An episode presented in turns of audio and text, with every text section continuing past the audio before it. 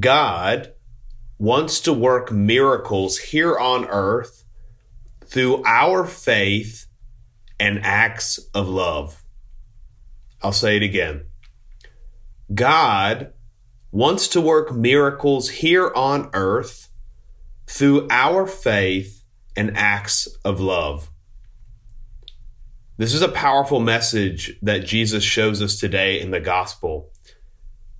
The disciples are confronted with more than 5,000 people that need to be fed. And to their mind, it's impossible because they look at what they have. They have five loaves of bread and two fish, and what they have is impossible. Jesus is not asking them to do the impossible, but there's something important about them offering what they do have in faith and out of love and concern in their hearts for these people. And so Jesus takes the little bit that they have to offer, he raises his eyes to the Father in heaven, asks for his blessing, and we know the rest of the story. The multitudes are not only fed, but there is plenty left over to gather into baskets.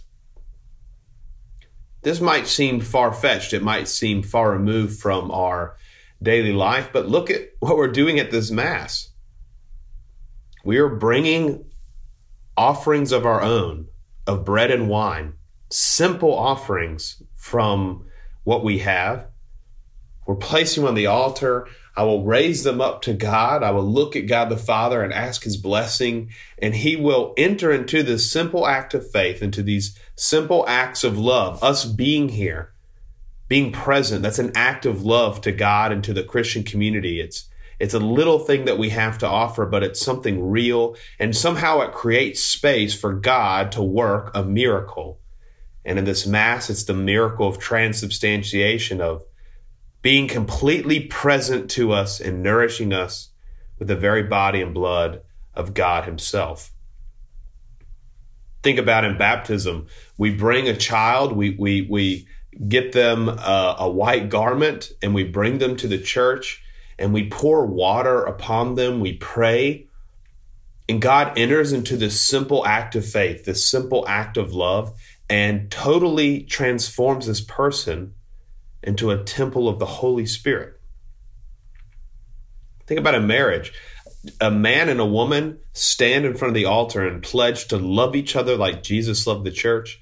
And God enters into this act of faith. He enters into these acts of love and works the miracle of creating a sacrament of marriage between them, a source of grace that will that will nourish that couple, but will bring grace into the world through them for the rest of their lives. Through a simple act of love in a married couple, God creates the miracle of new life, of new images of God. It's beyond even our understanding scientifically, medically, exactly how the human body works, exactly how everything develops and works so perfectly. But yet, through our simple act of love, God works this miracle. It's amazing what God does. It's amazing how much He wants us to participate in his act of blessing us and his act of redeeming the world. But some for some reason he does want us to be an integral part of it. And although we look at our lives and we say, "Man, all I've got is some five loaves of bread and two fish. Well, how could this possibly make a difference?" When we have faith and motivated by love, we put it out there and we ask God's blessing. He he takes it and he works miracles we could feel like this as we look at our world. We say, man, there's so much hate, there's so much division. There's people are so at odds with each other because of religion, because of race, because of growing up in a different neighborhood. How could what I have possibly make a difference? When we start to have these thoughts, it's when this gospel becomes so important because in the face of all the problems in the world, we still have what we have God has equipped us with certain things. And it can make a difference. God can, and not only can, but He, he desires to work miracles through our own offerings of faith and love. One of the most powerful examples of this I've seen recently was a testimony given here in Mobile this this past week through the Shrink the Divide event. I know a couple Sundays ago I'd mentioned the Pledge Group. It's a group I recently became a part of, and uh, it's a group of black and white ministers throughout the city of Mobile that work to quote unquote shrink the divide, especially in the body of Christ between uh, races, trying to bring people together. And this is their third annual Shrink the Divide event where they brought in a speaker to talk about racial reconciliation. And if there's one thing I can recommend you do this week, take the time and watch this program. It's on the internet. You can find it at shrinkthedivide.com. You can go to uh, the Pledge group on Facebook and watch this recording. But what you're going to see there is the testimony of three people that were involved in a 2015 shooting in Charleston by a guy named Dylann Roof. He was a very smart guy. He had researched the history of Charleston and its relationship to slavery. He had studied the, the racial dynamics there, and he was a misguided person. He he wanted to create a hate crime. He wanted to start a race war, and so he went to uh, Mother Emanuel Church in downtown Charleston and opened fire on a prayer meeting that was happened there, wounded several people and killed nine people, African American people, just because that they were black. And the people who came to share with the city of Mobile, one is a guy named Chris Singleton who lost his mother in the shooting. Another is a guy named Anthony Thompson, who's a pastor at a local church uh, to Mother Emanuel, and he lost his wife Myra at the shooting. And then there's a uh, white Southern Baptist preacher from down the street named Marshall Blalock, who was so moved in the aftermath of this event to come together. And this whole event had a huge impact on him and and the way in which he ministers now at uh, his parish, which is actually the oldest Southern Baptist church in in the United States. The reason why I mention all this in the context of today's gospel is because what you will hear if you take the time to listen to their testimonies is you will hear particularly from Chris and Anthony about how God inspired them to forgive Dylann Roof. Anthony, in particular, goes into great detail about what it was like for him to be at the bond hearing for Dylann Roof as he was being tried. And everything in him did not want to be there. When when the tragedy originally occurred 48 hours bef- before this bond hearing he talks about wanting to throw in the towel just wanting to give up not even wanting to preach to his congregation that sunday just being so down and out. But the grace of god coming and knocking on his heart and encouraging just get up get up then he doesn't want to go to the bond hearing. He just can't face this guy. And but the grace of God, through the encouragement really of his children, is get up, go there. You need to be there. And then as he is given opportunity to say something to Dylann, God says, get up, go up there.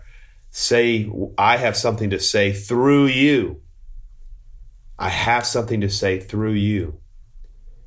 And as he gets up there and he faces this person who 20 two days ago had killed his wife and eight other people, hurt many others. He's able to look at him and God speaks through him and says, Son, I forgive you.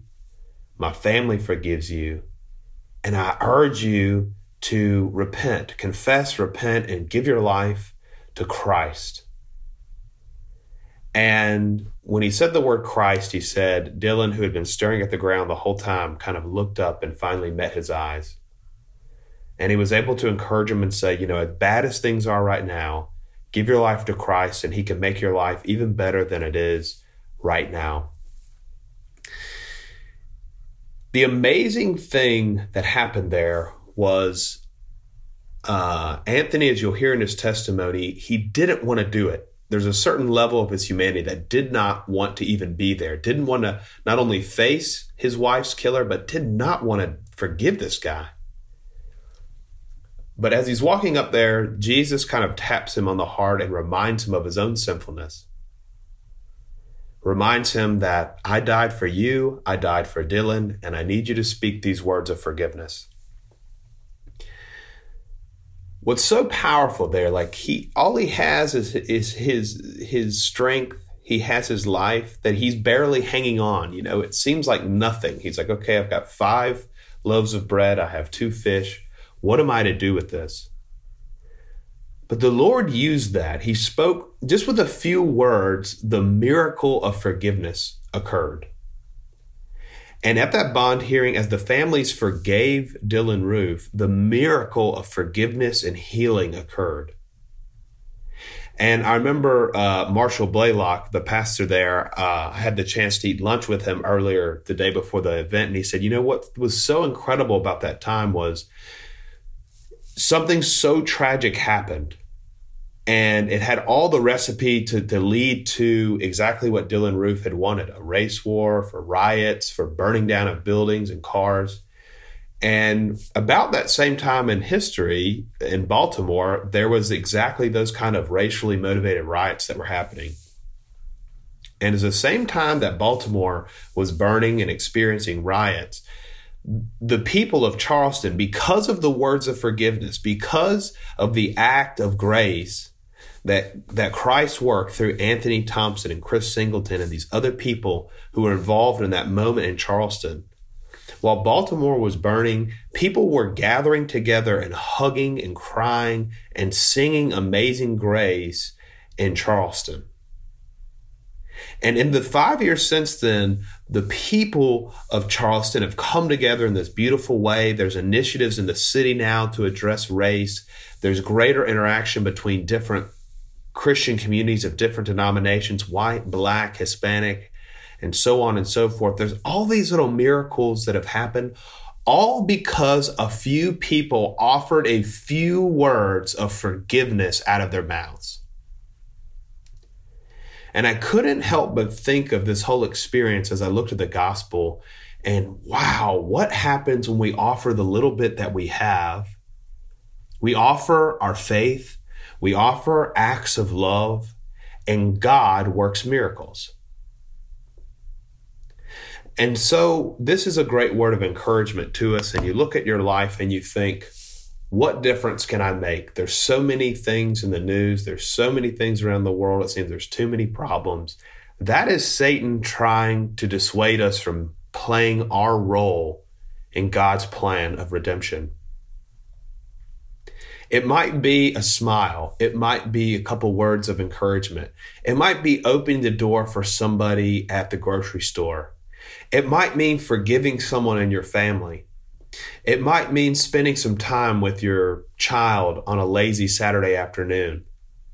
It might be helping someone pay their rent. It might be talking to somebody who's totally different than you just for the sake of spreading the love of God we all can do something. We all have at least five loaves of bread and two fish. And all God is asking is that in our faith and out of love, that we offer what we have to offer and watch his miracles abound. Again, I urge you, take the time, go to shrink-the-divide.com, watch the testimonies of these men from Charleston, and let your heart be touched and then open yourself in this coming week to offer what you have. Use what you've got and watch as God takes what you have, takes what you have offered, and works miracles in the world. He works the miracle of bringing His grace, His love, His healing, His redemption here on earth.